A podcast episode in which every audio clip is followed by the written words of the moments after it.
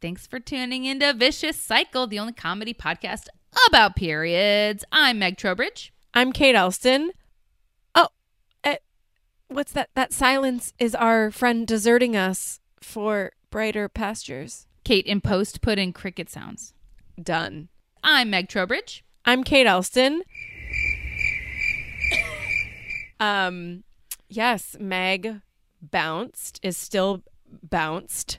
In the European Let's continent. say let's can let, let's while she's while she's not here, let's do our best Meg Hayes impression. Oh my God. Okay, I'm going to ask you. Hey, Meg Hayes. Um, do you have a period update? Oh my God, you guys.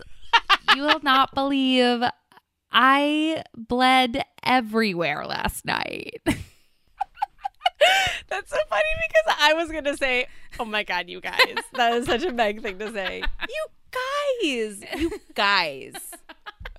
you guys. You guys. Oh my We love our Meg so much. We love her. We're going to hear about this via our text ch- thread. I think this Almost should be the rule. chit. If you're not if if you're not around for a recording, then you get to be Impersonated. It, it, imper- I was going to say intim- intimidated. You get to be impersonated. Yeah. Wow. Wow. That's the new rule. That's That's like an new rule. official We don't make rule. we don't make the rules. no, we only the patron them. saint of uh you know menstrual cups lorena chalmers lorena no Leona leona leona chalmers or She makes the Saint. Hildegard, Hildegard von Bingen. Yes they they just make the rules and we just see them as visions and and Yeah. i don't know what to tell you listeners um Exactly. so Oh. excited for this episode We are so pumped for this episode. Um, we interviewed this guest uh, a while ago, so Mayhay is a part of this interview, um, and we talked to our first cis male guest. We had many questions for him. Um, his name's Adam, and he told us about his abortion story because we think it's really important that men, uh, cis men, be a part of this conversation. Uh, and Adam's showing up and doing that and trying to encourage other men to help uh, defend the right of uterus havers. And it was so enlightening. i'm so pumped that we got this interview um i don't i think i say this in the interview at some point but it's rare to hear men talk about abortion and i'm so glad that he shared his story. It's not an easy story for anyone to talk about and he doesn't know us. I think you know we're just three gals that reached out and he was like okay. So uh thank you adam Yeah. first and foremost. And really adam's doing the work on so many levels. Like he is putting in the work for racial justice for for gender equality. He's just really truly trying to it. like so help dismantle toxic masculinity like which is Mm-hmm. i think so key it's like really comforting and you know to see uh you know cis men doing that work because i think Yeah. oftentimes you know femmes speak up about it and they're like these damn broads but i think men talking to each other can actually make a big huge impact yeah and i honestly think this this conversation may be the most like not like challenging in like difficult but like it really made me think and i Yeah. think he he put us to work he asked us questions Yeah. that made me think and it's not your typical interview guys we're really excited for everyone to hear it meg hayes what did you think about the interview Oh my god, you guys. Um it was like so funny that he had um not a uterus. Good point, Meg Hayes. Always coming in with incredible insight. meg hey, stop eating sunflower seeds we're recording stop oh man i'm i worry about the day when you guys do this for me Yeah. um i'm i'm scared One thing we should do uh, before we jump into Adam's interview, um, just to remind people that later this season we have a Bleeding Rainbow. And we wanted to remind you to get your little grubby hands on uh, the book Squad, graphic novel by Maggie Tokuda Hall.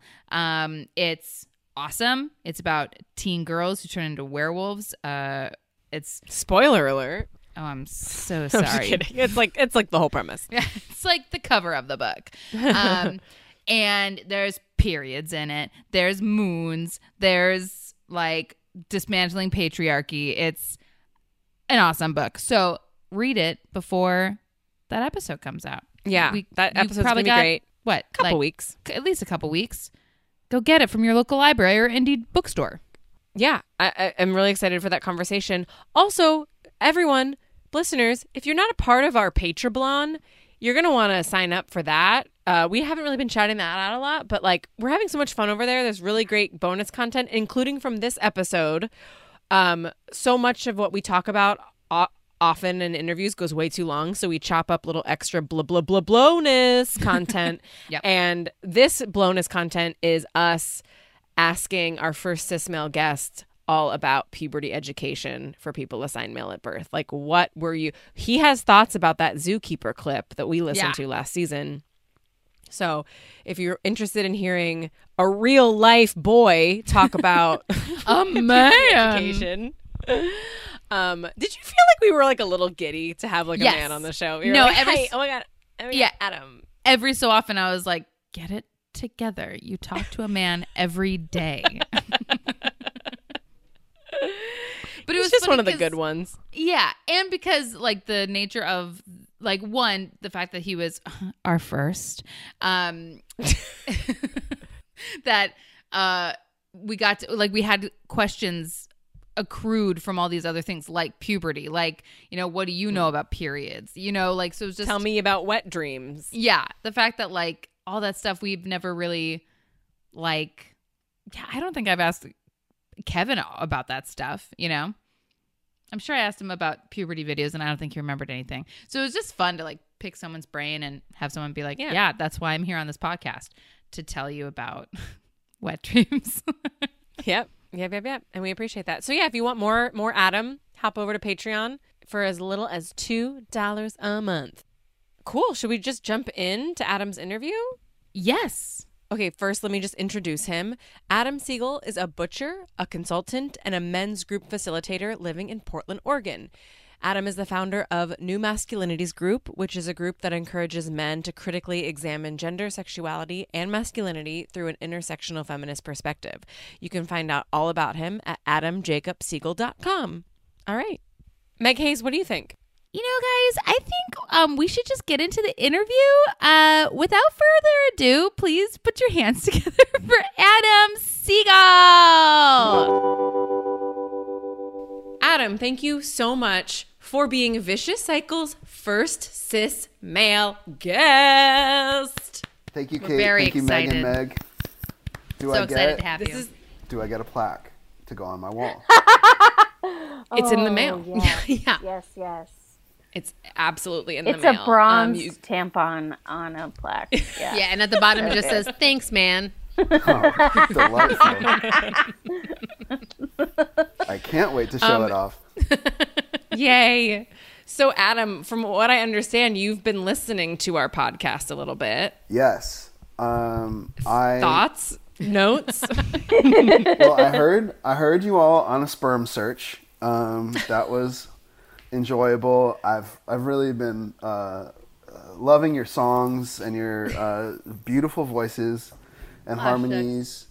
Um, yeah, I've I've listened to some episodes. Uh, I've heard you check in with each other about your periods. I think that's uh, delightful, and I don't get the chance really to do that with other uh, cis men. Um, we don't really check in on our, uh, I guess, like penile cycles. health, and and I Yeah. think. Um, Your erections, no, none of that. yeah, I mean, we don't we don't say to each other like, "Have you checked your testes for um, cancerous bumps or anything?" Which maybe we should.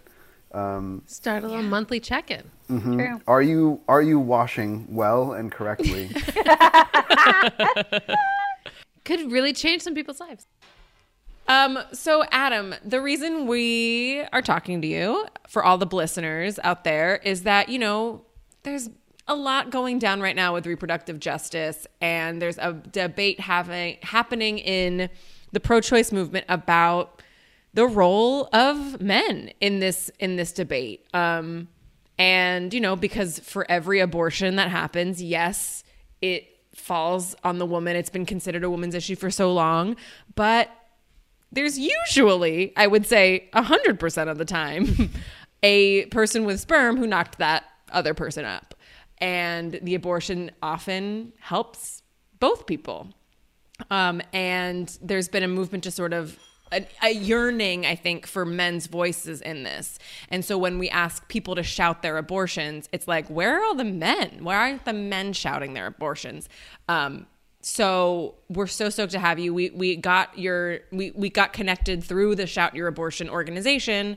Um, so why don't you just tell us a little bit about yourself, um, how you, yeah, who you are and what you do. Uh, who am I?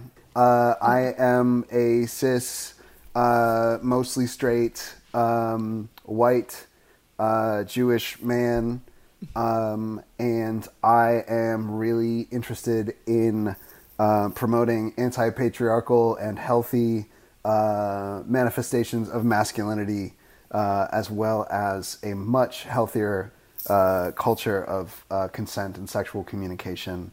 Um, I have a men's group uh, in, here in Portland uh, called the New Masculinities Group. I've been doing it for about five years now.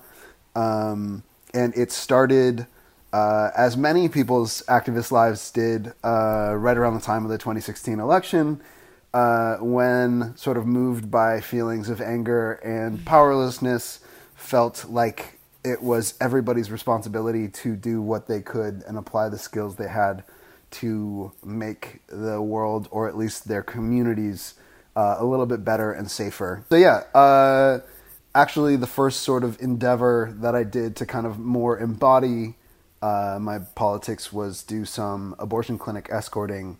Um, but then eventually I started up a men's group uh, that has been going for the past five years. And uh, the first two years, it was strictly men and male identifying folks. And then for the past three years, we've also been alternating with uh, all gender inclusive meetings to kind of broaden the conversation, um, to let people in, and also to build accountability. Um, because I think there's a lot of folks who um, want to be present and want to see what that conversation looks like. And it's, um, I think we've created some pretty unique spaces that allow for the kinds of uh, deliberate conversation that you don't often get um, at a bar at night yeah. with your buds. So, though I don't know, maybe you three are at bars uh, on a Friday night talking only about the most in-depth issues of our time. um, we mostly just talk about our periods at bars, but it's also pretty do. important. Yeah. and so, what are those groups like? I mean, what are you? What kind of issues do you do you go over mostly? Um, Is it and, and why and why did you feel the need for for a space for these for men to come together? Yeah. Uh, well, first of all, I, what I want to say is that they're small. Uh, I don't want to suggest that I'm like bringing together huge groups of people. Uh, sometimes it's three of us. Sometimes it's eight to ten of us. Hmm. Um, there, it's like an improv show that we. I mean, we used to perform for. You know, don't worry about it. Like our audiences were never big. but I'm sure you changed their lives with your improvisational. That is true. That is. Um, Maybe people their lives were changed in being in the fact that they would never go see improv again. uh, I mean, a big concern for me that I return to time and time again is uh, consent and sexual communication. Um, I think, uh, as you've noted in previous uh, of your episodes, uh, men aren't taught that stuff. Nobody's taught that stuff. Um, I think I saw a um, Peggy Orenstein article where she said that like 60% of teens had never had a conversation with their parents about consent. Oh. Mm-hmm. And so for me, it is really big to talk about that. And I would say we talk a lot about uh, the intersections of um, sexism and racism uh, and ways that um, white people, white women included, can be complicit in structural racism uh, and all of the really confusing ways that those uh, intersect. For me, it is really important to um, create a space that is simultaneously like really vulnerable where we encourage each other to share what's actually on our mind, where we feel like we don't have to perform goodness or perfection, where we can express uh, our true selves and feel uh, supported and like we're being compassionate with each other. Uh, but also a critical space where we're not just, you know, letting letting ourselves just rant or talk, uh, you know, un uh, unimpeded. Because um, for me, I think doing this work has to con- combine both. People have to feel safe enough to do difficult work of looking inward, especially with each other. But if you make it too safe and too comfortable, then you risk not actually doing the necessary work of uh, self analysis and recognizing ways in which you've caused harm. Uh, so yeah, the, getting that that intersection of feelings uh, is really important for me. So I'd love to return to this, uh, like the work that you've done and w- like working with other men, but I want to hear about your the uh, the story of your abortion or of your partner's abortion. Um, and we can discuss like whether we should consider it also your abortion. Like mm. these are all the questions I want to have. Um, so if you wouldn't mind, like give us what happened and yeah, tell us tell us how you you came to have an abortion. Yeah, um, and that is an interesting question. Is it mine? Mm. Um, whose choice is it on whether it's linguistically mine or not? Um, was it hers? I don't know. Uh, yeah, I would. I would be interested to hear all of your thoughts on that. Um, yeah, so I think this was around uh, seven years ago. Um, I was dating someone. Let's, for the sake of just like giving the her, let's let's anonymously call her by a pseudonym. Let's say Esther.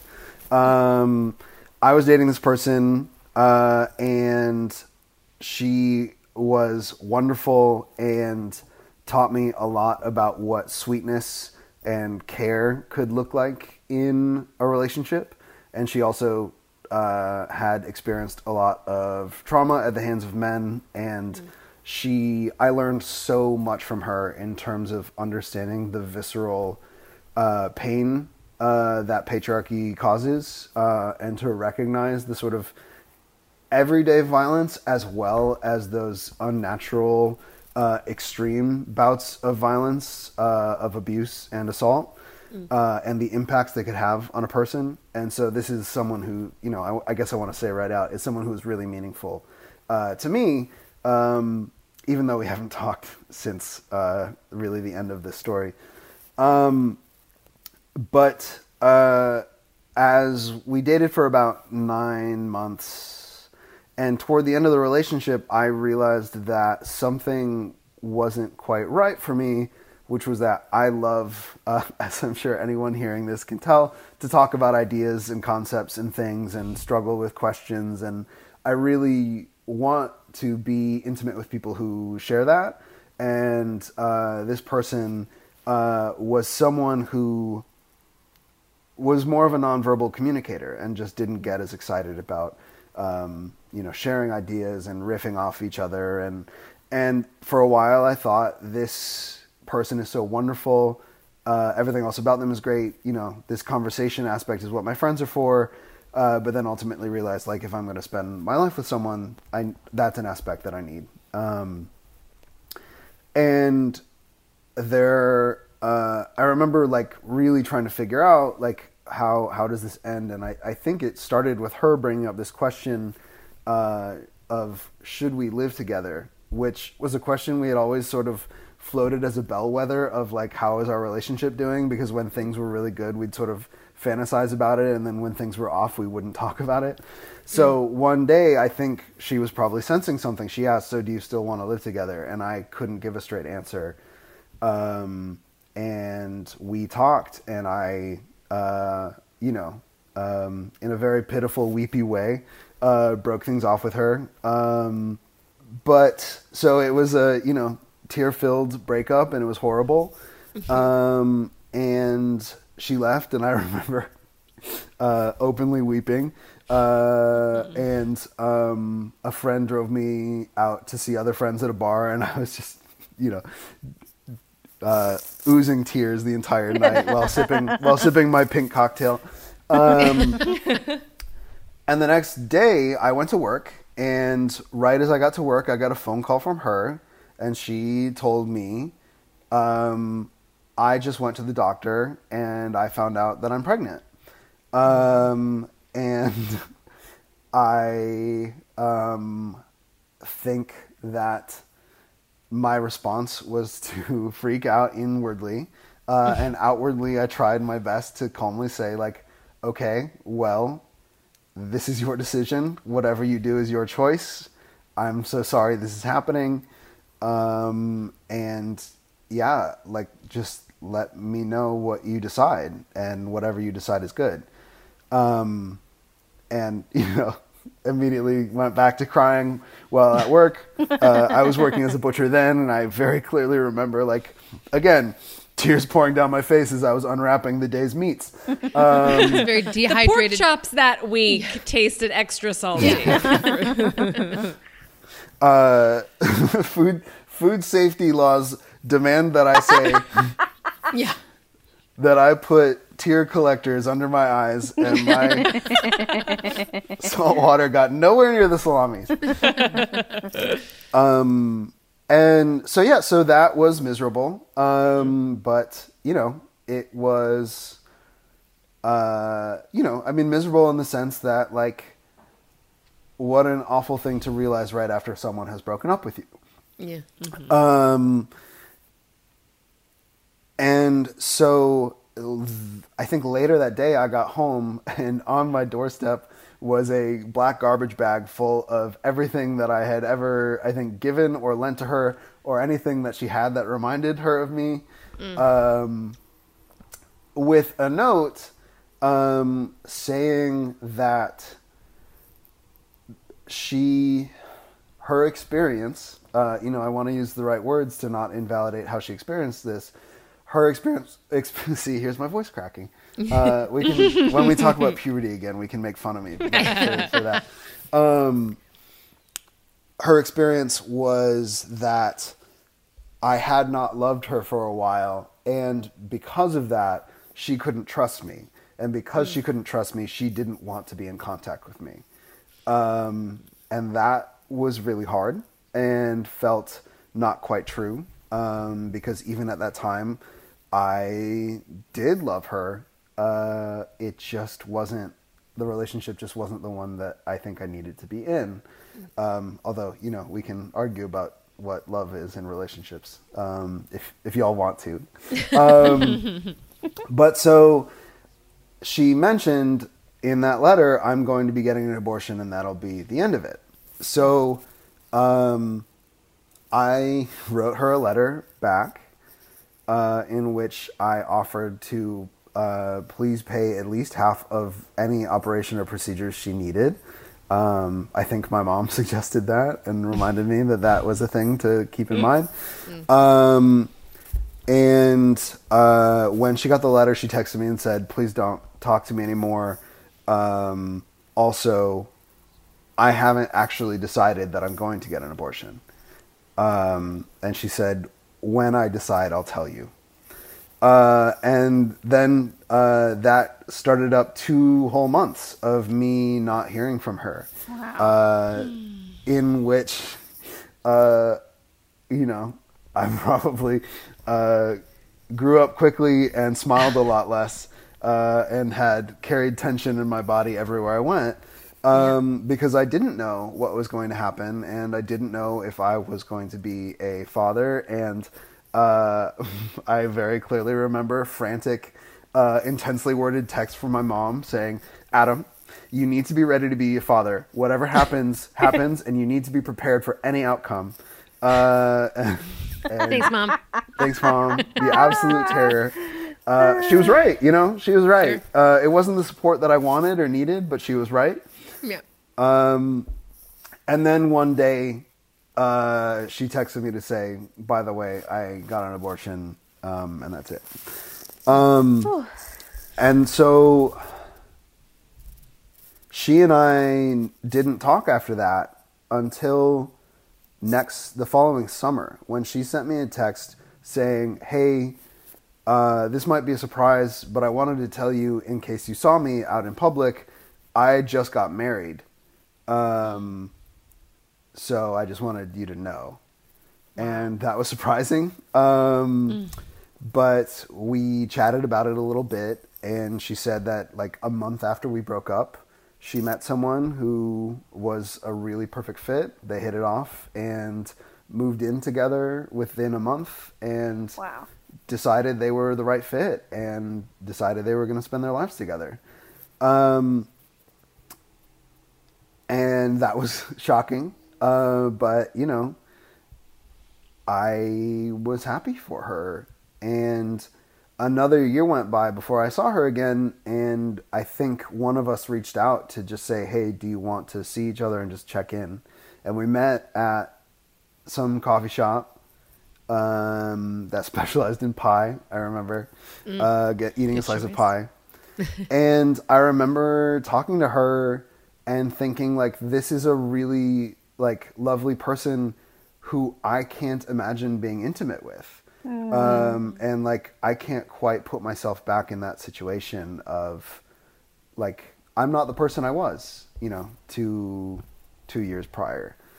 And I, I guess the reason I share that detail is that looking back, like, you know, she now had this uh, partner who she apparently was just immediately smitten with and happy with, and they had a dog, and she was, you know, on her way to starting her career, and things were good. And I can't imagine what it would have been like if there had been a child. I don't think, Right. uh, you know, like I don't know that we were meant to be connected by that thread, uh, by that living thread for the rest of our lives.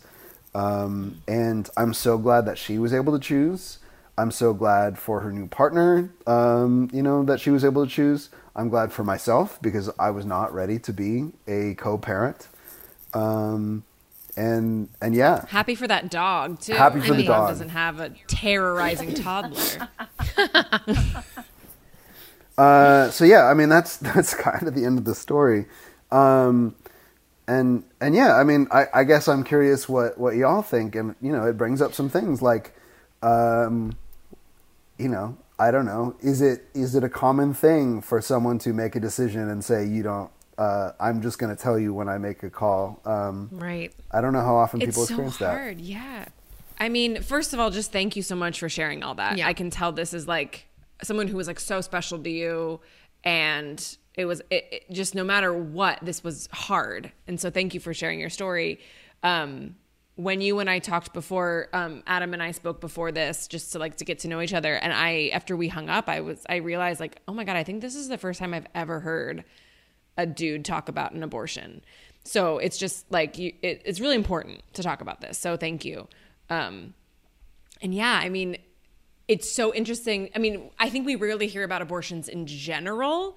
Um, and then, but when we do from from women or from uterus havers, it's very much yeah, it's it's like that point of view, and so it's it's it's raising a lot of questions. I think for me, like, I mean, did you ever feel like you had any agency like if you had wanted to keep the child or if you like i don't know when she told you that she was pregnant were you like please god do this one thing like in your head were you just like for the love of god i want it this way whichever you know what i mean? Or was it or were you really like this has to be this is up to her I'm trying to recall the feeling, and what's coming to mind for me is that I think there was probably a big guilt voice in my brain saying, um, "If she has a child, that's just that's just what you that's just what you got to live with," um, and I was terrified of it, extremely. Um, you know, uh, I'm, I'm, it's seven years later. I'm still not fiscally solvent, uh, in a big way. So like, I can't even, you know, I was so young.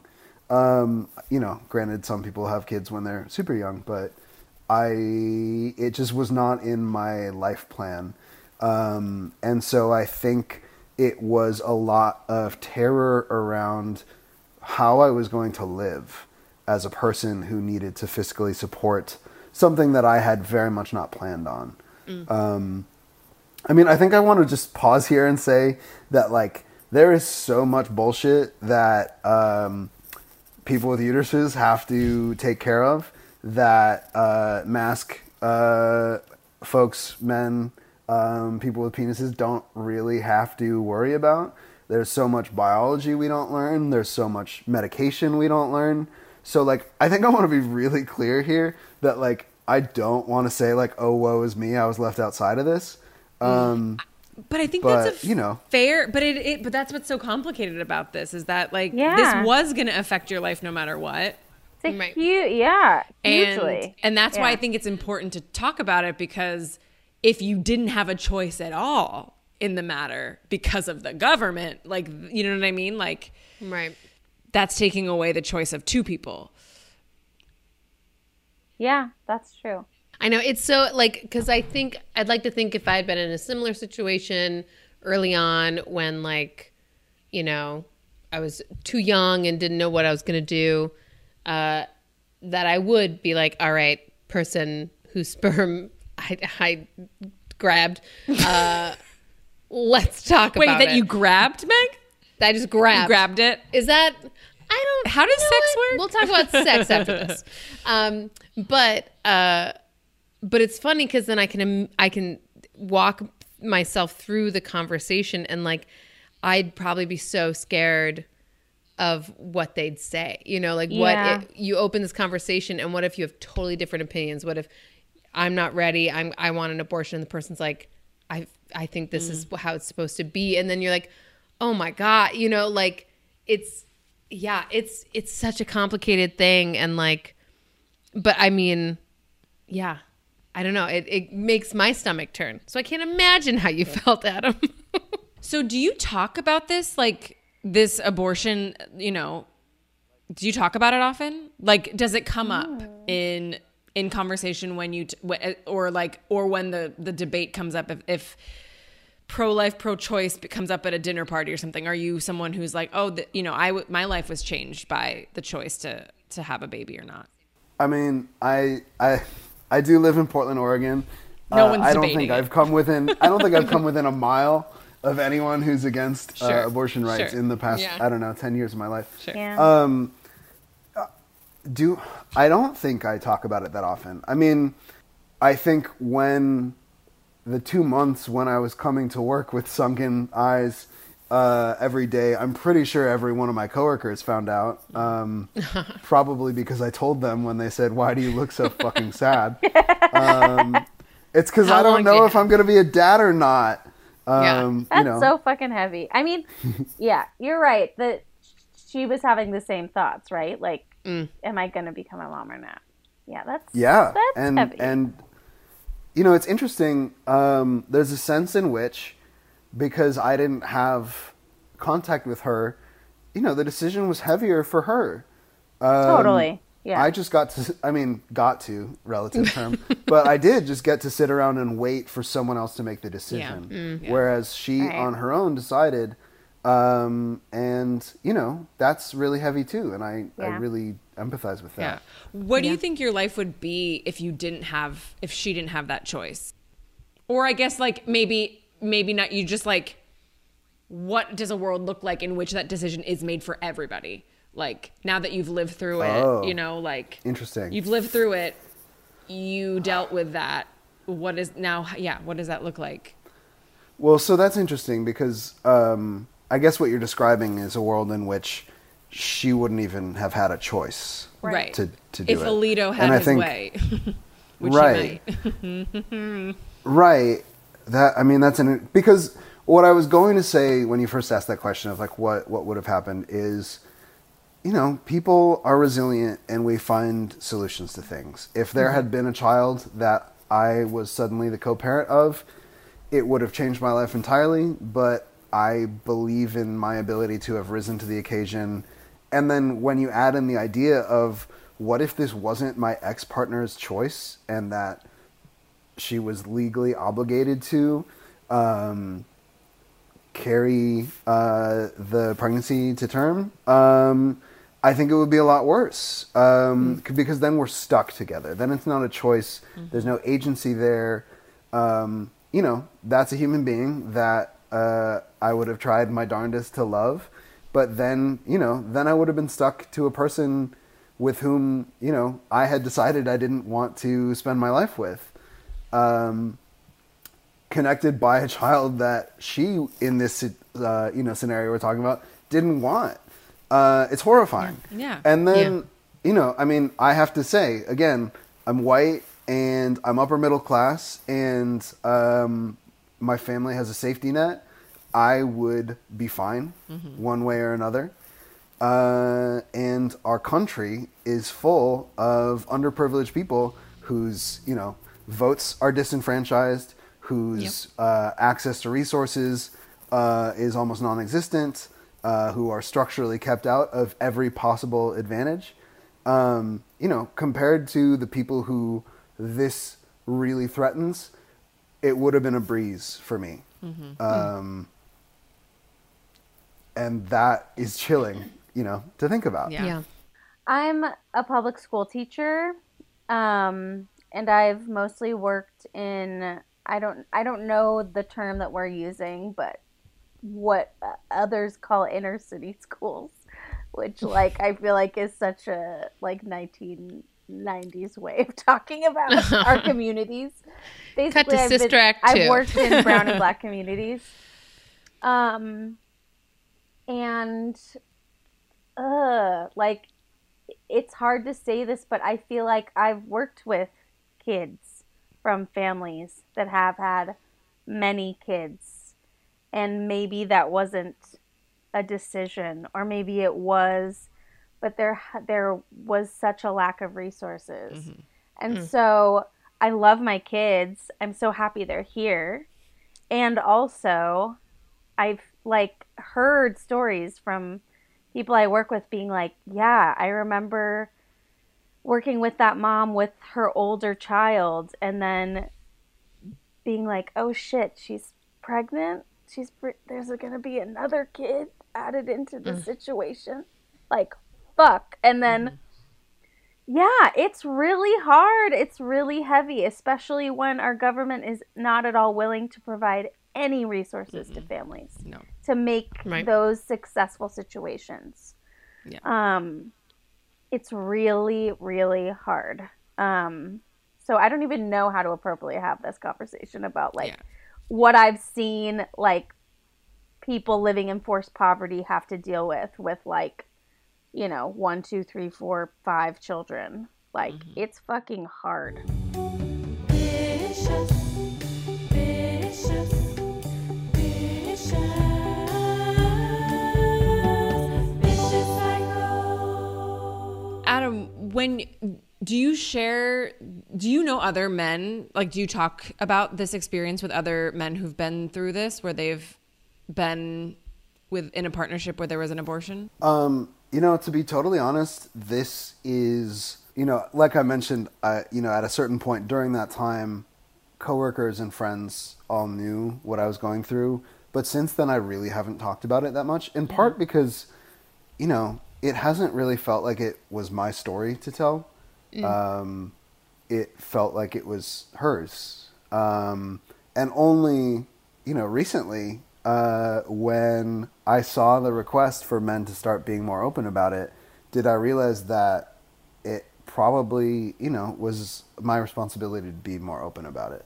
Um, so I, this feels, I guess, disappointing to say and embarrassing, but I don't know uh, if or how many of my friends um, have had this situation. I mean, it's you're bringing up so many interesting points about that it is such a fine line. It's it is such a tricky thing and I don't think I quite like appreciated that from from men that like it is, it doesn't really necessarily feel like your story to tell, but I think we are craving I, I think the pendulum for so many years in the activist space, and I'm not like an expert at all, but it feels like it was like my body, my choice, my uterus, you don't get an opinion, no uterus, no opinion. You know, the plan, I, I read somewhere that attributed like the Planned Parenthood logo is even like all pink and it's just like, it's very gendered. And I think that was because for so many decades, laws were passed by men, doctors were men, people for Roe v. Wade, against Roe v. Wade. I mean, everyone in everyone was men. so I think this was like a backlash to that. But now I think it's sort of like, okay, we need to like swing that pendulum back because it is so important to hear men that like in in the way that we need to hear women who are who diverge from the typical idea of who people think are having abortions, which are like teenagers who like had an oopsies. No, it's like moms. It's mm-hmm. like upper class, middle. It's like white moms who are having. A, you know what Yeah. I mean? It's like not just the the people that like a lot of people think. So in that same way, think- Mistresses of high level politicians, right you know, right it's- exactly. Um which also happens.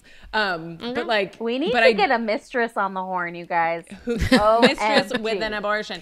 Um Episode 101. but i but i think it's all in that way it's also important to hear from men if only to just be like i also my life was changed by the choice to have one. Like uh, you know what i mean like i also had like i was a part of that whether or not i made the choice whether or not but it's like my life was impacted because i don't think we think about that enough Right.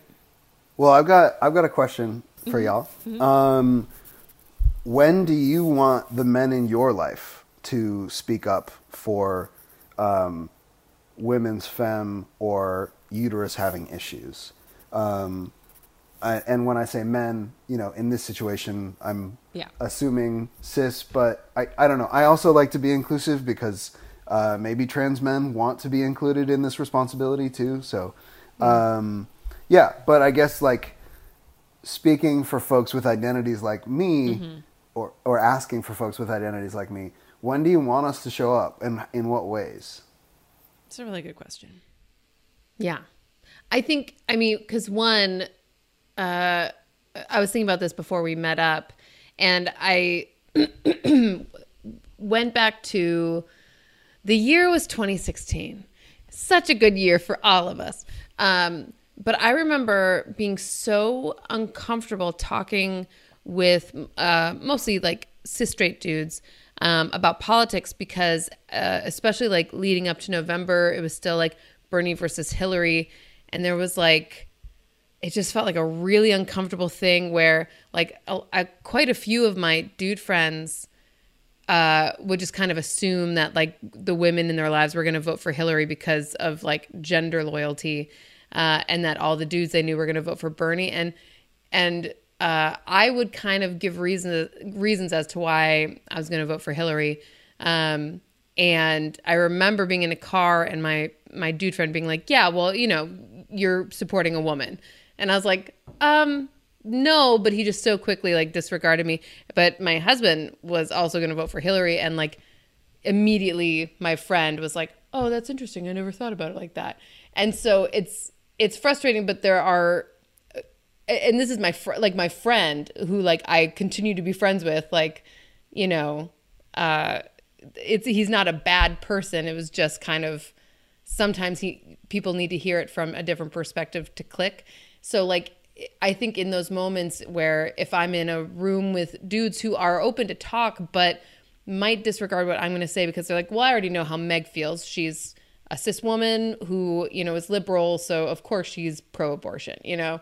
Uh and and having a man kind of like also uh, amplify and advocate uh, I think can be so helpful in those moments. So I think like what you're doing with the, a men's group and just being like, we need to have these conversations amongst each other. I think it's it's gonna make such a difference the more and more that happens mm-hmm. because I think so often guys feel like they don't have to participate. You know, they like show up at the polls instead of like really deeply thinking about it. I know. mean, I think what you're saying, Meg, is like you you need men to be like the hype men for you. Like if you're, I mean, obviously, I'd love a team of hype men. I think there, it, you know, I think there's politicians who may disregard, you know, women activists because they're like, I already know how you feel, and you're Identity also politics. hysterical. Yeah, yeah. right. And so, like having men uh, also help in that arena is great. But I also understand, you know, your point, Adam. Like, you don't want to take space, you want to take up space, or like put yourself in, you know, uh, a a place that's meant for someone else. But I do think, like, when it comes to like our government that is still so predominantly like white and male, I think men in that room t- helping fight the fight is actually going to be really useful. And I do think if you didn't live in Portland, like you would probably, like where everyone probably agrees with you on this, I think you would find that your voice would probably like reverberate more in spaces where like people are disagreeing with you. Like if you were at a dinner party where this was a debate. Um, but I know that we're all like, we all live in our own Right. like liberal bubbles. So yeah. Um, yeah, for me, like, I mean, just being pro-choice is a great way to start. Men that are listening, um, I, you know, Give it a try. We think you'll like it. oh, my dad is like a, a dad of three women, and you know he's very supportive. I have no idea what his stance is, and maybe that's just because he's like, I'm, I will not be speaking on this. Keeping my mouth my shut. business. Yeah, exactly. um, but being uh vocally pro-choice is a great place to start. Um, being like decidedly pro-choice and even pro-abortion i'm i'm still understanding like the difference between those two. Um two use a condom. Don't be one of those assholes that's like i don't use condoms. They fucking feel like eat shit. Goodbye. Go back to like whenever that was like couth like fuck off um Also, never forget it's canon. In like episode three, Meg compared condoms to using paper bags, and like I meant plastic bag, but Of I course. accidentally said paper, and then I And we sounded like- like... an insane person that's never had sex before. And she's had sex twice, so we all know. yeah, Yeah. yeah. Who old guys? oh, They're like paper bags because you can recycle them even after they got cum in it. Oh no! um, We just have to put a disclaimer in this. Um, we must address the misinformation spread in this podcast. oh, That's just a little joke, y'all. That's just a little joke. oh, okay. The one other thing I put down is like, go to a protest. Hmm. I felt so good. Like in the summer of 2020, I went to quite a few protests in my very small town town in Orange County. There were like, I don't know, 10 to 20 of us. But like it felt really fucking good to just walk around with a sign and like as a white person, it actually felt really freeing to just show up and be like, I don't have to lead anything. I'm literally just here being supportive. Like, I, I'm holding a sign. Someone else organized this, and I'm just showing up and supporting.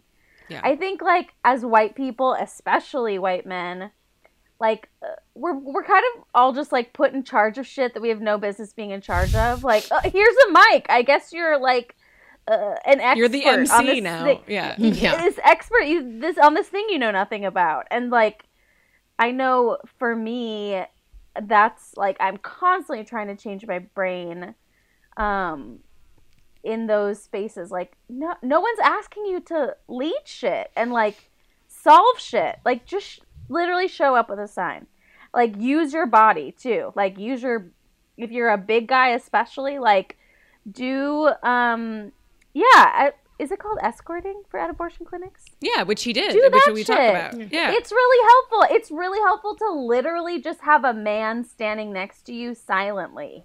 Mm-hmm. Like it literally makes us safer when men are just standing there. like yeah, that's I those The that other would be my my suggestion. When it comes to protest too, I do want to flag that former guest of our show, uh, Liz Plank, who's like a really, you know, she's a pretty big voice in like mindful masculinity and stuff. She's on MSNBC a lot. She recently posted a bunch of photos on Instagram of the pro-choice marches over the weekend, and it was just of men. She was like, I think she like had a hashtag for it. She was like, "Men show up." Like this is what happens when men show up for women, and it was really cool to just see photos of men because it in a lot of ways it ha- like i said it's it's been a women's issue but it doesn't have to be just a women's issue like Yeah. um and also i read in this article that made a really good point that the freaking pro-life movement is like dominated by men like Yeah. uh, so many of the leading pro-life movements either came out of men's groups or are now led presidents are men so it's like they kind of have that privilege of having that those like men of authority and it's like we should have that too like i don't know like that feels like a really simplistic way to say it but it's like we do get poo-pooed because we're women sometimes and it would Yeah. be nice to have the privilege of like i'm not saying i want planned parenthood to be run by a man or NARAL or anything but like just to have like those hype men it's interesting you like i'm just making a connection that men being in charge of pro-abortion foundations or whatever Pro- pro-life, that's like you mean? s- pro pardon me pro-life Mm-hmm. spaces that's so christian like it's Mm-hmm, it's so heteronormative and patriarchal Yep. because like there are plenty of women that are pro-life unfortunately i went Right. to catholic school for nearly two decades so i was raised by many of them. Um, i saw adam's eyebrows go up. That's right. I'm still standing here. 20 years catholic school. Thank you so much. Um, but Somehow, that's why like there are plenty unfortunately of women that feel that way but they're not in leadership positions because that's not how you fucking do shit on the conservative side. Like the men are the head. Like it's Right. so It's it- gross. on our side of things like like you said kate we're not asking cis men to run shit. We're just saying just show up. Yeah it, just yeah. be there. Yeah. Yeah. It's it's interesting though, and it's something I never thought about, you know, because I in researching this episode, I was sort of like trying to find, okay, who's been outspoken about this? Has there been like a blogger or someone on Twitter who went viral that I can like call up and see if they want to be on the podcast? And like, not many people had. There was like two people that I think I found saying like an abortion saved my life and here's why, or abortion benefited me and here's why two that I really that were like prominent people, and neither of them got back to me, so they're dead to me. Um, but like, so I mean, just Third most prominent person, Adam. And he's here. but that's why it's like blog about it, write about it, tweet about it, put us it on Instagram stories. Like that's not taking up space. That's you know, that's I think sharing a perspective that we don't hear enough. You know what? We've had a lovely long talk, and we end every um, interview with three crazy questions to every guest. So the thing is, right these questions are about people's menstrual cycles. Now, you don't have a menstrual cycle, Adam, so I was wondering if we if you would feel more comfortable answering questions about your penis or your testicles what can we personify so b- these questions are basically i'm not going to give them to you well I, I can we'll just give it so basically it's like what tv character is your period is what we ask people or like Oh, what yeah, what is okay. your period wearing Okay. so do you would you prefer th- i don't know you you- dealer's choice do you want to talk about we'll just we'll just talk about the whole the whole genital region. the whole Is package okay? great sounds great Yeah, okay uh-huh. so adam with that Yes. said Yes. If your entire package Genitals. was a TV character, which TV character would your genitals be? Oh gosh. You know, you know Twin Peaks, the guy, uh, the nice guy who owns the the the shop. He's like he's like tall and steadfast and nice. Okay. Um, and and I, yeah, I, I think I, love think it. I've got a I think I've got a nice a nice guy, shy, timid, but you know like Steadfast. some some real some real like like solid Americana. All right. Good answer. Uh huh. I love it. What's his name? Is it Big Ed? I, I never watched Twin Peaks. Yeah, it's Big Ed for sure. Big Ed. Big Ed. Well, I mean, that's Uh-huh. an incredible name for Jeff. oh genitals. my god oh, i'm sorry i'm just looking at this picture right now. Yeah, it's Big Ed for sure. Yeah. nice little flannel Uh huh. Great. Okay. Into that for you. Great. Okay, um, Adam, what are your genitals wearing? What fashion trend are they donning? Oh, interesting. interesting. Uh, well, I mean, you know, the I don't want to be informed by the last one too much because that answer would just be fucking plaid all over the place. But that makes sense. I mean, you're a butcher in Makes a lot of Portland. It, it all clocks. it is. It's that, but I think my penis is like I think under the plaid would secretly be wearing like hot fishnets.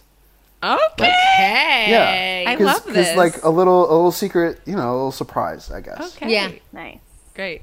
Ooh, I like the layers. I like the layers. Very smart. Yeah. What's the What's the third question? The third question is, um, I don't even know how to say this as a question. Um, It's if not so crazy. Okay, go ahead. Sorry. If your genital region was a piece of art, what would be the title of it? Oh wow. Okay. Um. I'm like blushing that we're asking you these questions. What is Can your I- can I ask, do people- so amazing? Do people normally cite like existing works of art? We've had Either both. or, yeah. Uh, the persistence of memory. Is that a- an existing work of googling? Yes.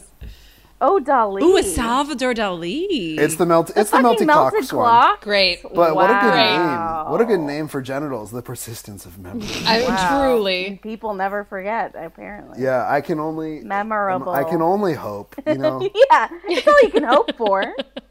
So people will fucking forget you and be like, It's evocative. it's memorable. Okay, can I can I name something It looks that good feel? flaccid. the one thing I feel a little I feel a little self conscious about is that I feel like people personifying their period. It's not necessarily so much as a brag, but it feels like it feels like I'm kind of trying to talk myself up, and I don't. sure.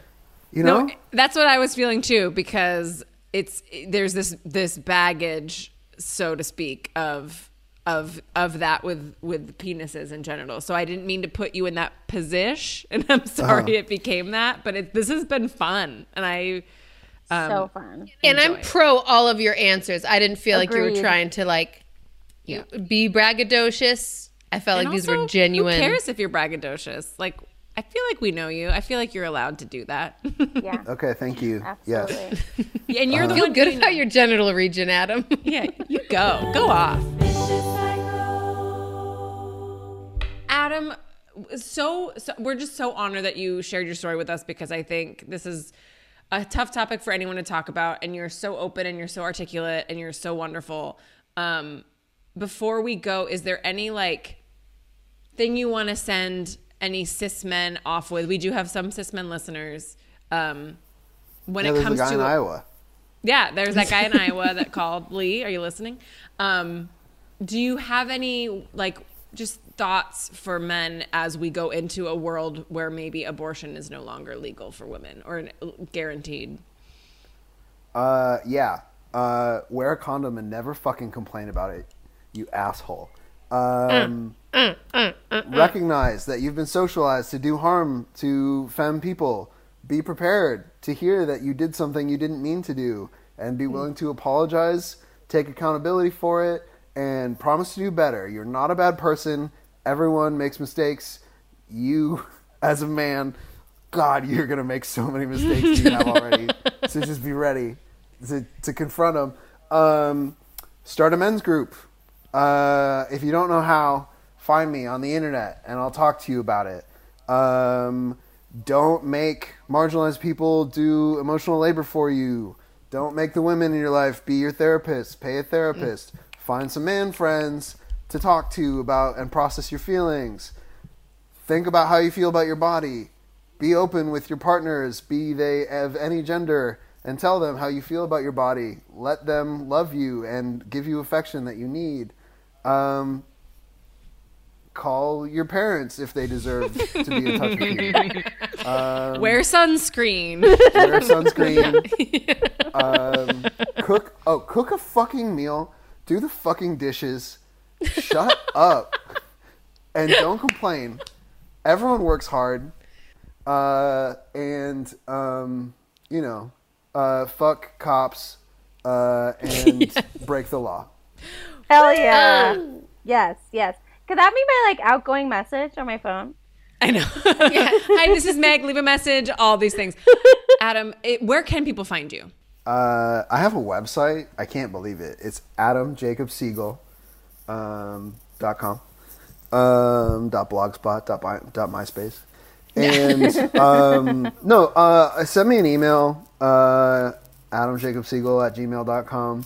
Um, you know, find me on Instagram, uh, New Masculinist Group. There's probably like 20 of those, but you know, um, yeah, I, I would love to contribute time if I have it to helping other men start uh, up groups and do this work and start taking up some of the emotional uh, and political labor that uh, men have put on uh, femmes and non-binary folks in their lives for too long. So uh, hit me up.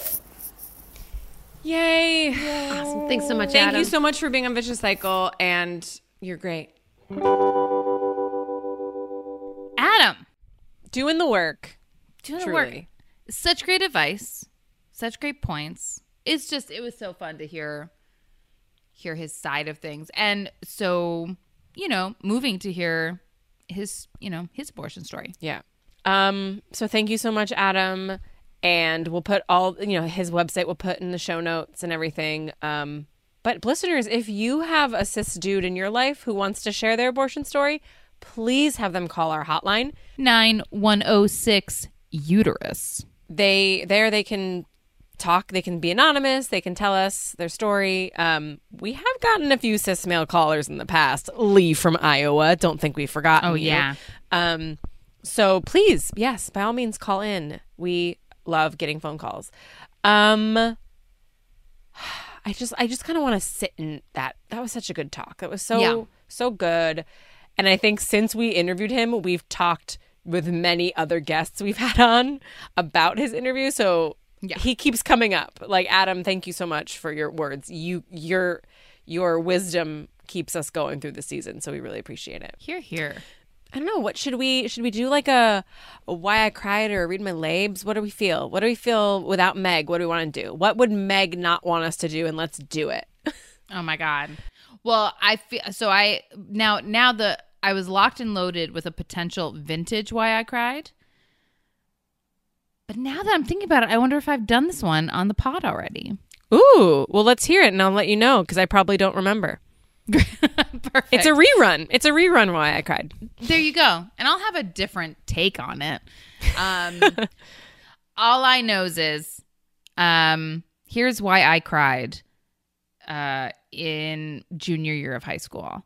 Um, oh boy. I, God, I do. Now that I'm bringing it up, I do think I've said it. Here it comes. Um, went to the movie theater with my buds.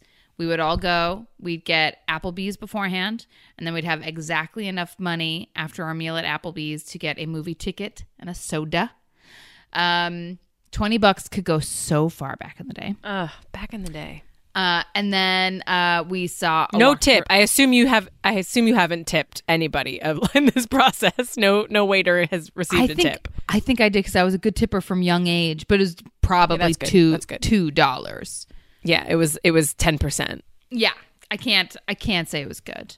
Um, but but like movie tickets back then, I think were like top seven bucks. Oh yeah, then- I remember. You know, and then a soda was maybe like two or three dollars, which seemed a lot. So yeah, I think I was ordering like an eight dollar salad at Applebee's, throwing some tip down. Anyways, it was a magical time. What a time. What a time. Um and so and then uh we all went in a row to see A Walk to Remember. Famously Classic. Mandy Moore, Shane West, I think was his name.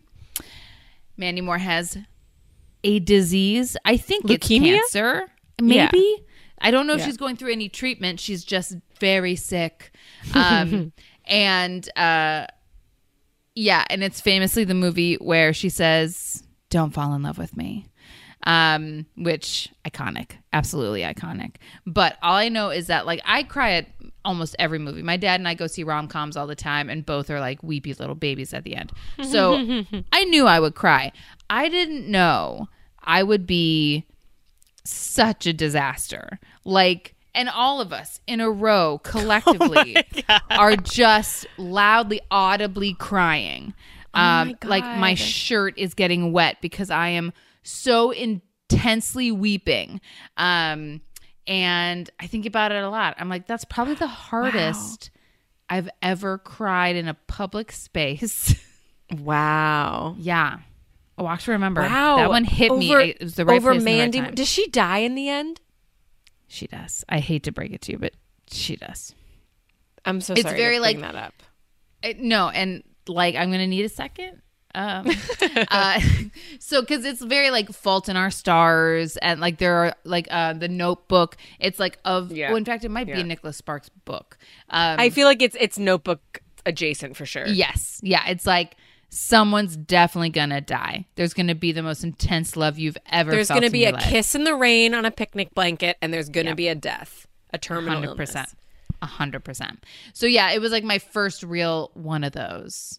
Um, Wow. Yeah. Okay. It was intense. So- I mean, it sounds like. I mean, were you any of you on your period? And do you think that's question one? And question two is, was it you were crying because someone else cried, and then went like they you they give you permission to sort of also cry? Mm-hmm. I think so. One, I cannot remember if I was on my period, but there were at least four or five gals there. Someone there was, was a- bleeding. Good chance someone was bleeding, and it was probably the alpha. Um, and then I think I probably would have like still done my classic cry because like when I go to movies with my dad, you know, I tear up. I have moments, but we don't really like we don't go hard. And I think Right. because my friend next to me was just truly crying, I was just like, okay, I'm just gonna let it fuck it out. Like it was, Yes. it was wild. Was wild. Yes. So I'm thinking about when's the hardest I've cried at a movie, and I think I can think of a f- like at a movie theater. um, I can't remember this. Oh, so one of them for sure was Milk. When I saw Oh. Milk in the year Yeah. 2008, um, it was the first movie I ever saw at the Castro Theater, famous, Oh. iconic Castro Theater. Yes. Um, I was a junior in college and I hadn't been to the Castro Theater. And I ro- I remember I rode my bike there. I felt like I, I went by myself. So- I was taking myself out. yeah. Classic San I just- Francisco night. Yes, I had just started riding my bike around the city and like to get around. And I was like, I'm going to bike to the Castro Theater. It was like a matinee, maybe like, I don't know, like a four o'clock showing. Um, it was early on in the movie, so it was packed. And I was in that theater being like, people in this theater knew Harvey Milk. Like, I'm sitting Ugh. around people that probably knew him. Ugh. and uh, every time the Castro Theater came up, every time the Castro came up on the screen, people cheered, which is often like the movie takes place in the. Castro. Yeah. And I can't remember if because that movie's about Prop 4, which was the proposition that would have made it so that teachers in California couldn't be gay, right? Oh, like right. that Yeah. that's a big part of that movie. And I think Prop 8 had just been passed or was like which was a similar bill in the year 2008 Right. which uh, made it so that gay marriage was banned in the state. So I can't remember if I saw it before Prop 8 was I think I saw it when Prop 8 had passed Mm. and just wept in the theater Yeah. afterwards. Like like the kind of weeping where you can't catch your breath. Yeah. And I was alone. Uh, Yeah, but, but there were a lot of people around, but I just remember Right. being like this is the most powerful movie experience I've ever had. Um it's such a good movie and so sad. it was really good. I haven't and so seen it. timely. Yeah, I don't think I saw it since then. I think I saw it in the theaters and was moved. Now I think there's, you know, feelings about it because it was like Sean Penn doing like gay face and, you know, Whatever. The he was so good in it. I mean, it's He's so good. beautiful movie. Um, wow. Hey, listeners, what movie made you cry the hardest? You can message us, you can call us, let us know. We want to know what brought you to your knees in the Yes. theater. In a theater. Um, and not at like an airplane, because airplane, yes, I cried one. Like airplane, I cried at Pitch Perfect 2 once. Yep. I've cried at Coco many times on an airplane. course. I want to know what made you cry at a theater. That's when you know. That's when you That's know. how you know when it really moves you. That's how you know when it makes you weep. And that's when you know. Nailed it. Oh man. You know, we don't need Meg. oh, yeah. Yeah. Who You needs guys! you guys! you guys! Listeners are going to have a field day? They'll be like, you're not doing her justice at all. I think they're gonna think that she was there just now. The listeners are gonna be like, "Oh, did she? Did she pop in? Did she jump in?" Um, listeners, next week we're going to take a little hiatus. It is time for the Blosts to just take a take a minute to ourselves. So we're going to run a rerun next week. We don't know of what. Um, one of our faves. One of our faves, one of the all-time hits. And then we'll be back the week after with so much more. This season is we're not even close to being done with this Yeah. season. There is so much more content coming at you. Um, abortion and non-abortion related. Yeah. In the meantime, uh, why don't you track us down on Instagram, Vicious Cycle Podcast? Uh, like we said, we've got a very fun Patreon that you can find us at. It's patreon.com backslash Vicious Cycle Podcast. I think that, you know, if you ever feel like emailing us, we do have an email, Vicious Cycle Podcast at gmail.com. So we we check that inbox. We're We happy to it. read your stories. So, for instance, if you have a story that you want to share with us, but you don't like the sound of your voice, or have a very like if you're may he rest in peace, Gilbert Gottfried, very recognizable, and you want to stay anonymous, send us a Gmail. You know, that's what it's there for. Yes, absolutely. I was like, if, you, if you're Gilbert with Gottfried and you've died and you can't use the phone, then email us. Contact Leona Chalmers. She knows how to get in touch with us. And hey, just just remember, keep calm. and fuck cops and do the dishes. Our theme song was written by Meg Trowbridge and performed by The Go Ahead. Find them at thegoaheadmusic.com. And our Vicious Cycle logo was created by Katie Newman. Find her at katienewman.online.